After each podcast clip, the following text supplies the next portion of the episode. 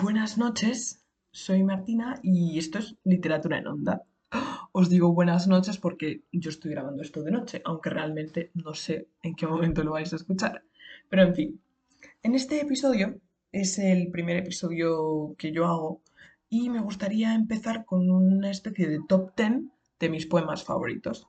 En este caso he querido hacer un top 10 antes de hacer cualquier reseña, cualquier review, así a modo de presentación y porque me parece muy interesante y realmente quería compartir los poemas que me gustan.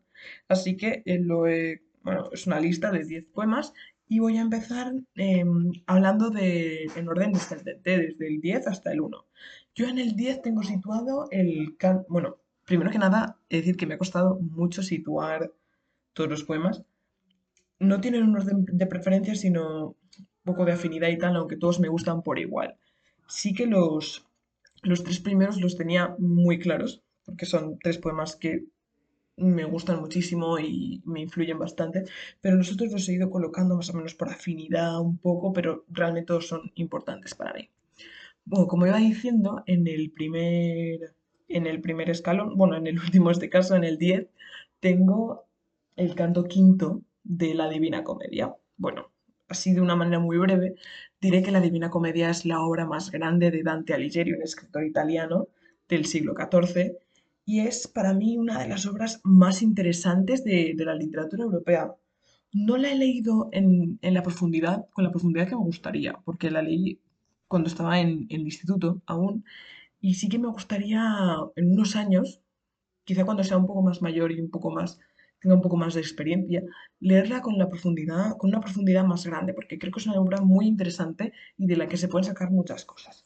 Bueno, de, de manera muy rápida, me gustaría comentar la estructura y tenemos que la estructura de la Divina Comedia está dividida en tres partes que corresponden al infierno, al purgatorio y al cielo. Recordamos que la historia de la Divina Comedia se basa en el viaje de Dante a través de estos tres estadios para buscar a su amada, Beatriz. Todo ello, toda esa travesía acompañado por el, por el poeta Virgilio que rescata en, su, obra al poeta Virgilio. Bueno, el canto quinto es el... Eh, voy a leer en concreto la parte, la parte que me gusta del canto quinto es la que corresponde a Paolo y Francesca, sobre, en el momento en que se habla de aquella tarde no volvimos a leer. Es un verso muy bonito. La historia de Paolo y Francesca es la historia de dos amantes. Paolo, eh, Francesca, Francesca di Rimini, se casó con ya y por intereses, como cualquier boda de, hace muchos años, por intereses, y ella acabó enamorándose del hermano de Gianotto, eh, Francesco. Y no, es nada nuevo que en aquella época pues estaba muy penado el adulterio, los romances prohibidos, y por eso Dante lo sitúa en el infierno. Pero pese a estar en el infierno, el canto es maravilloso, es un canto al amor, es un canto precioso. Y yo voy a leer en concreto unos pequeños versos. No quiero extenderme mucho porque la Divina Comedia es muy extensa, pero voy a leer los versos que a mí más me, me llegan al corazón. Y dice así, un libro, aquel paisaje cuando el hombre, mudo de embeleso, besa como nadie hizo jamás, solos, mi casto amigo, dulce paje, puso en mis labios su encendido beso, y aquella tarde no leímos más. Y me voy a atrever también a leerlo en italiano. Mi italiano no es el mejor del mundo, pero creo que es muy interesante tener también esta versión en italiano. Y me voy a ir a este verso para leerlo. Cuando leguemo il disiato riso, ser bacchiato da tanto amante questi, che mai da me non fia diviso. La boca me vachiò tutto tremante. Galeotto fu il libro e chi lo scrisse. Quel giorno più non vi leguemo avante. Creo que para, para mí, al menos es uno de, de los trocitos de poema más bellos de, que se ha escrito jamás. Bueno, el siguiente poema que me gustaría comentar es La voz a ti de vida. No la voz a ti de vida en general, pero un trocito. La voz a ti de vida es un libro de Pedro Salinas, que para mí también es maravilloso, es muy bonito, es un canto al amor también precioso. Y me gustaría comentar el trocito de la que empieza con el verso La forma de querer tú. Y bueno, primero que nada decir que Pedro Salinas es un escritor español de la generación del 27, escritor maravilloso, una generación maravillosa, muy prolífica, que, dieron, que dio muy, muchos y muy buenos textos. Y eh, en este caso, el poema de Pedro Salinas dice así. La forma de querer tú es dejarme que te quiera. El sí con que te me rindes es el silencio. Tus besos son ofrecerme los labios para que los bese yo. Jamás palabras, abrazos, me dirán que tú existías, que me quisiste. Jamás. Me lo dicen hojas blancas, mapas, augurios, teléfonos. Tú no. Y estoy abrazada a ti sin preguntarte, de miedo a que no sea verdad que tú vives y me quieres. Y estoy abrazada a ti sin mirar y sin tocarte. No vaya a ser que descubra con preguntas, con caricias, esa soledad inmensa de quererte solo yo. Bueno, pues este es el trocito. Yo este poema lo descubrí en, en, YouTube. Hay un canal que se llama Condé Nast Think que tienen un gran compendio de, de pequeños vídeos de diferentes personas célebres, pues actores, cantantes, leyendo trocitos de poema. Y este en concreto lo, lo, lo leía un actor muy conocido y de verdad que me lo la sangre cuando lo escuché Creo que es un poema maravilloso y me llegó muchísimo. En general, La voz a ti de vida es un libro espectacular. Quiero comentar que es un libro, no es un libro en, el que hay diferentes poemas numerados, es un gran poema separado en diferentes partes. Lo está separando en, en trocitos, digamos. Vale. El siguiente poema simplemente es maravilloso. Yo lo he descubierto este año y este, este, este año en mi primer año de universidad y me ha parecido maravilloso. Fantástico. A ver. El poema es Pandémica y Celeste de Jaime Gil de Viedma y es simplemente celestial. Jaime Gil de Viedma es uno de los grandes, uno de esos grandes autores españoles y corresponde a la generación del 50 y lo encuadramos, lo marcamos en la, la escuela de Barcelona, porque cabe destacar que en la generación del 52 puntos de, de acción, que son Madrid y Barcelona, y este autor lo situamos en la escuela de Barcelona, en la que también podemos situar pues, a, a poetas como Carlos Barral o José Agustín Goitisolo, que antes de seguir me gustaría comentar que de José Agustín Goitisolo me encantaría, porque tengo el libro, me lo he comprado hace poco, hacer la reseña de Palabras para Julia, me parece... O sea, yo leí y escuché Palabras para Julia, el primer poema, y me pareció bellísimo, un poema muy, muy acertado, y me he comprado el libro y me gustaría hacer la reseña más adelante. Y. Jaime Gil de Viedma es uno de los primeros poetas que empieza con, con este tópico de la poesía la experiencia, que quizás no ahora mismo, pero que podré igual desarrollo, quizá desarrollo más adelante. No quiero aburrir ahora mismo con cosas técnicas, nada, solo quiero comentar los poemas así por encima. Y bueno, no lo voy a leer todo tampoco porque es un también extenso, pero voy a leer la primera estrofa y luego otro trozo que también me gusta muchísimo. Vale, pandémica y celeste. Imagínate ahora que tú y yo, muy tarde ya en la noche, hablemos hombre a hombre, finalmente.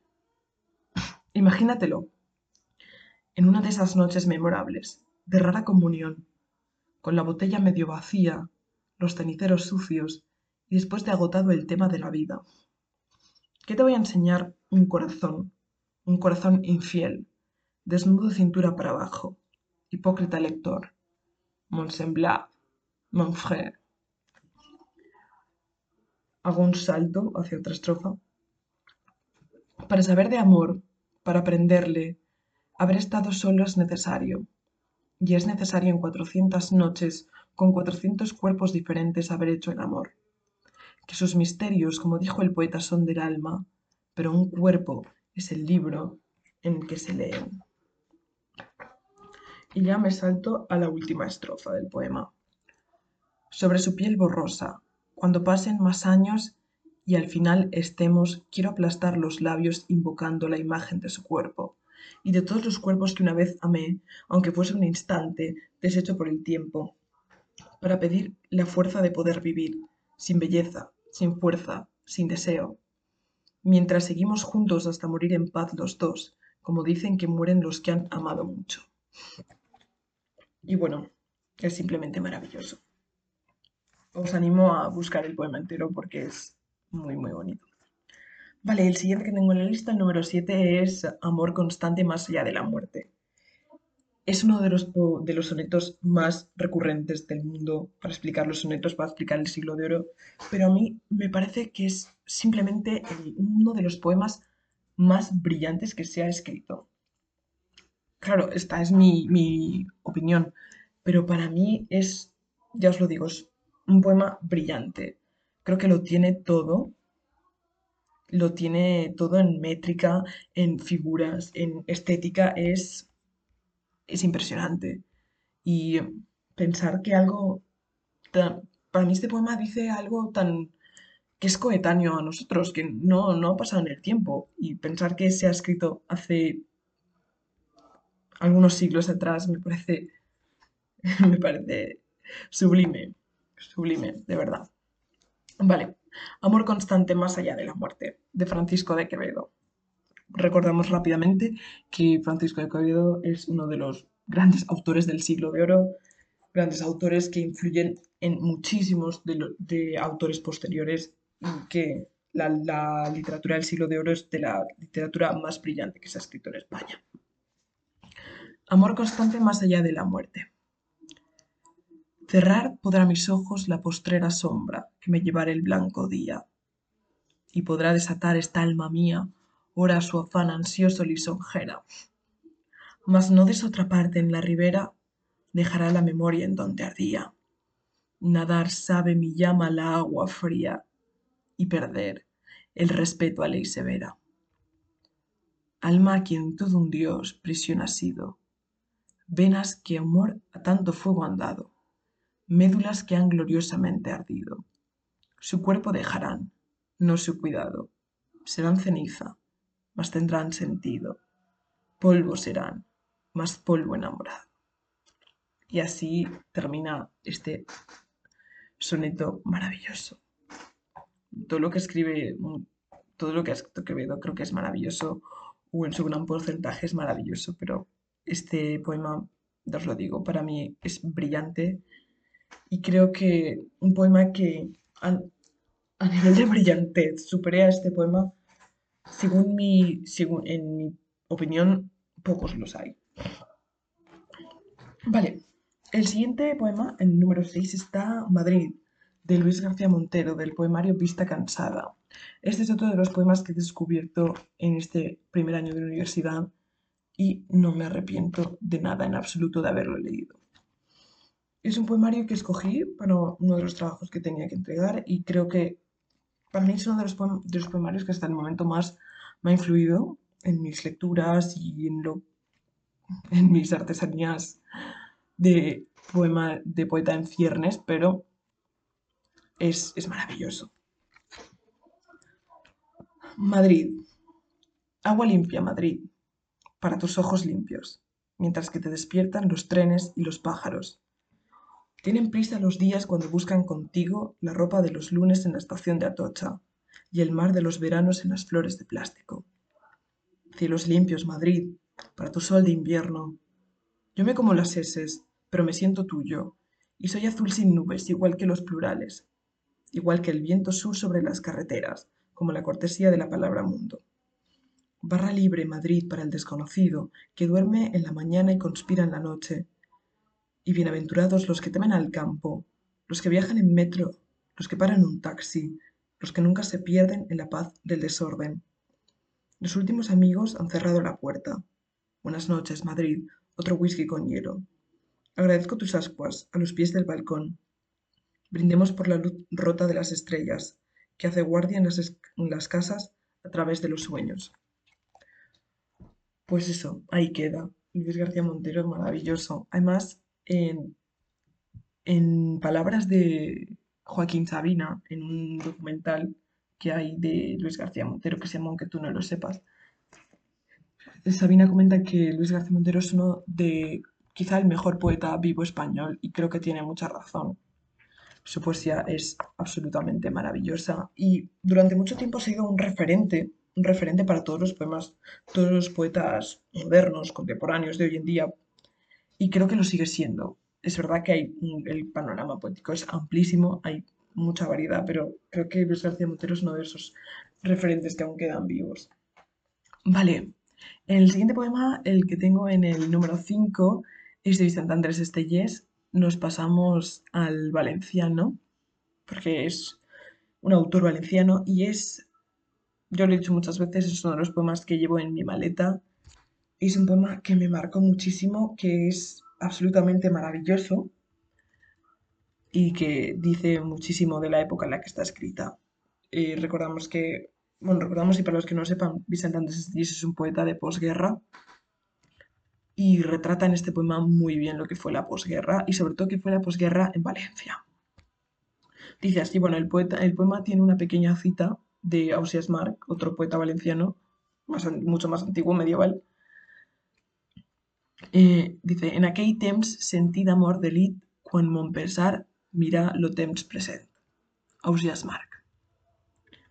Vale, este poema es también extenso y me gustaría leer a partir del verso També veure películas o mejor somiar. El poema es maravilloso, os animo a buscarlo, pero voy a leer a partir este verso.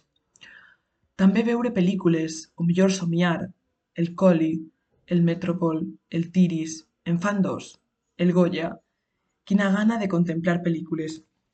En seguien el curs amb tota atenció mentre les mans anaven palpant els jocs secrets. O Sunion. La pantalla oferia una Sunion d'una sal exaltada, de vida i llibertat, de possibilitats lluminoses de viure. No s'havia apuntat mai a ningú partit. Ell de casa a la feina i de la feina a casa. Una nit, en la guerra, el tragueren de casa i el mataren a Bétera, prop dels fons de la Calç. Els morts, tots plens de mosques vora les carreteres. No feu res, no feu res, i ell en va salvar molts, de dol sempre, de dol per tota la vida. El anhelo de vida, el anhelo de una vida normal, de una vida feliz y la imposibilidad de luchar contra algo que les superaba, era, es una de las, son dos de las claves de este poema. Es la imposibilidad ante algo tan grande como era el régimen franquista, la posguerra española. De verdad que son dos claves para entender este poema. Vale. Bueno, el siguiente poema, ya entramos en la recta final y para mí es uno de los poemas que también llevo en mi maleta. Es maravilloso, lo descubrí también en este canal de YouTube en Condenas Think Además es un poema que recita la maravillosa Aitana Sánchez Gijón, que me vuelve loca esa actriz. Me parece que es una actriz maravillosa, la mejor regenta que va a dar España. O sea, nadie va, va a interpretar a la regenta mejor que lo hizo Aitana Sánchez Gijón. Y se trata del poema de Rosalía de Castro, Dicen que no hablan las plantas. Así empieza el primer verso. Para mí es un canto a la vida precioso, un canto a no dejar de soñar, un canto a, los ideales. Es muy bonito y de verdad muy enternecedor. Dice así, dicen que no hablan las plantas, ni las fuentes, ni los pájaros, onda con sus rumores, ni con su brillo los astros. Lo dicen, pero no es cierto, pues siempre cuando yo paso, de mí murmuran y exclaman, Ahí va la loca soñando con la eterna primavera de la vida y de los campos. Y ya bien pronto, bien pronto tendrá los cabellos canos y ve temblando aterida que cubre la escarcha el prado. Hay canas en mi cabeza, hay en los prados escarcha, mas yo prosigo pobre, insona, mas yo prosigo soñando pobre, incurable sonámbula, con la eterna primavera de la vida que se apaga y la perenne frescura de los campos y las almas, aunque los unos se agostan y aunque las otras se abrasan. Astros y fuentes y flores, no murmuréis de mis sueños. Sin ellos, ¿cómo admiraros? Ni cómo vivir sin ellos. Pues ahí queda este canto a la vida precioso. A no dejar de soñar, a no dejar de andar con la imaginación en los pies. Entramos en el top 3. En el top 3, los poemas que yo más claro tenías que iban, iban a estar en el top 3. Pues el top 3 está encabezado por eh, José Ángel Valente con el poema No inútilmente. Este poema también lo descubrí en la lista de reproducción de Condé Nast y además está recitado por otro actor muy bueno también. Y creo que es otro, otro canto también a la vida, a la necesidad de la poesía, a la importancia de las palabras. Y voy a leer, bueno, lo voy a leer entero, porque es digno de, de leer entero y tampoco es tan extenso. Vale, dice así. Contemplo yo a mi vez la diferencia entre el hombre y su sueño de más vida, la solidez gremial de la injusticia, la candidez azul de las palabras. No hemos llegado lejos, pues con razón me dices que no son suficientes las palabras para hacernos más libres. Te respondo que todavía no sabemos hasta cuándo o hasta dónde puede llegar una palabra, quién la recogerá ni de qué boca, con suficiente fe para darle su forma verdadera. Haber llevado el fuego un solo instante, razón nos da de la esperanza, pues más allá de nuestro sueño, las palabras, que no nos pertenecen, se asocian como nubes que un día el viento precipita sobre la tierra para cambiar, no inútilmente, el mundo. Ahí queda. Simplemente es, es maravilloso. Y a mí, yo cuando lo escuché es uno de los poemas que más me ha marcado. Lo escuché y me quedé absolutamente de piedra yo madre mía, qué, qué maravilla. Y lo escuché varias veces y lo sé prácticamente de memoria. Vale, en el número 2, esta criatura dolcísima, me cambio otra vez al valenciano, un poema del valenciano Jean Fuster, de Sueca, es un pueblo de aquí de Valencia. Y eh, para mí es uno de los poemas que también me ha marcado mucho porque es un poema que yo conocí en el instituto, bueno, a través de una profesora maravillosa que yo tuve y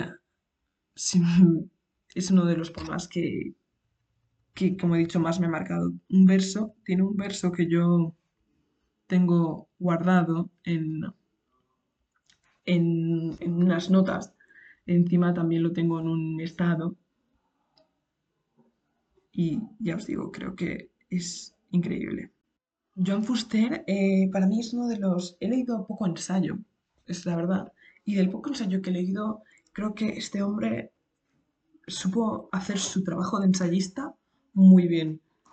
Em, supo retratar la forma de ser de los valencianos absolutamente bien.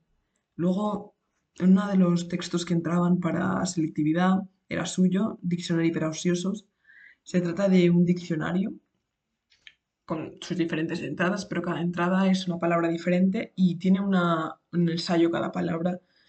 Y para, para mí es uno de un ensayo maravilloso. Se me hizo un poco pesado en ciertos aspectos, pero tiene entradas realmente buenas, ensayos realmente buenos y ya os digo, es uno de los ensayistas, de, lo poco que he leído, es uno de los que más me ha gustado. Vale, el poema de Criatura Dolcísima está dividido en diferentes partes numeradas y en concreto voy a leer eh, dos partes, la 4 y la 5. En la 4, el peso que empieza en la 4 es simplemente uno de los mejores versos del poema. Dice así, érem hostes del bes i la insistència, uns territoris radiants, els únics, i argument negador de la nostàlgia. A força d'alegria vam obrir-nos més càlids privilegis, la mateixa, veu per als dos, sang dura, alegories. Establirem el món sota la nostra perfecció. Duràvem, proseguirem, fidel el món du encara aquell bé gràcil. No sé si m'estimaves, t'estimava. I això era tot, i això era prou, i els dies obraven per a mi racons tendríssims. T'estimava amb les hores i amb el somni, i et cantava, i passaves, i abril queia, i et sabia ma car meravellada. Sí, t'estimava lentament i sorda, com s'estimen les coses marceribles, marcessibles, com s'aprèn l'idioma de l'absència. Ahí quedan estas dos partes. Simplemente son maravillosas. Y luego, ya en el puesto número uno, y del que nunca va a dejar de ser número uno para mí, está Los zapaticos de rosa de José Martí, un poeta cubano absolutamente maravilloso. Eh, todo lo que escribió Martí es maravilloso y es uno de los poemas que yo más llevo dentro, que más adentro llevo. Es un poema que me, me viene marcando desde que era una niña, porque mi madre me lo leía cuando era muy pequeña y creo que es el primer poema que yo he conocido en mi vida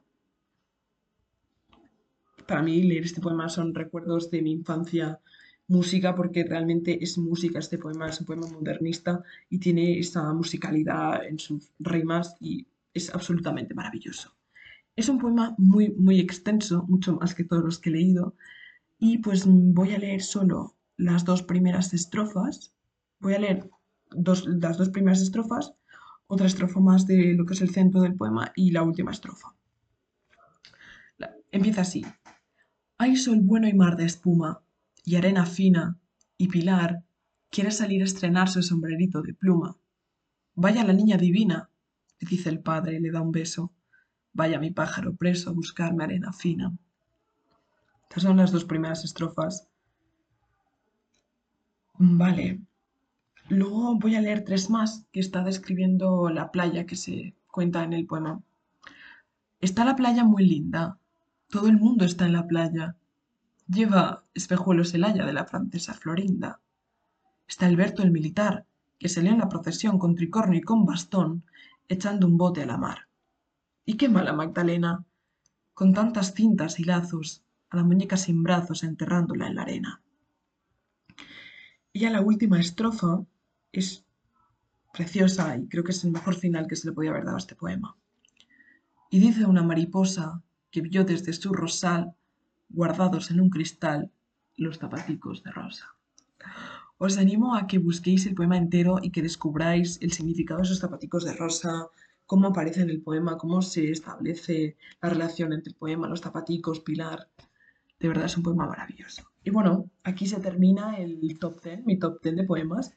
Se ha quedado un episodio un poco extenso, pero creo que valía la pena, de verdad, dedicarle tiempo a estos, a estos poemas porque me, apetecía presentarme y presentarme contando lo que a mí me gusta, porque al final es, mi opinión la que voy a dar en muchos de estos en muchos de estos programas y me gustaría, como he hecho, presentarme con lo que a mí me gusta.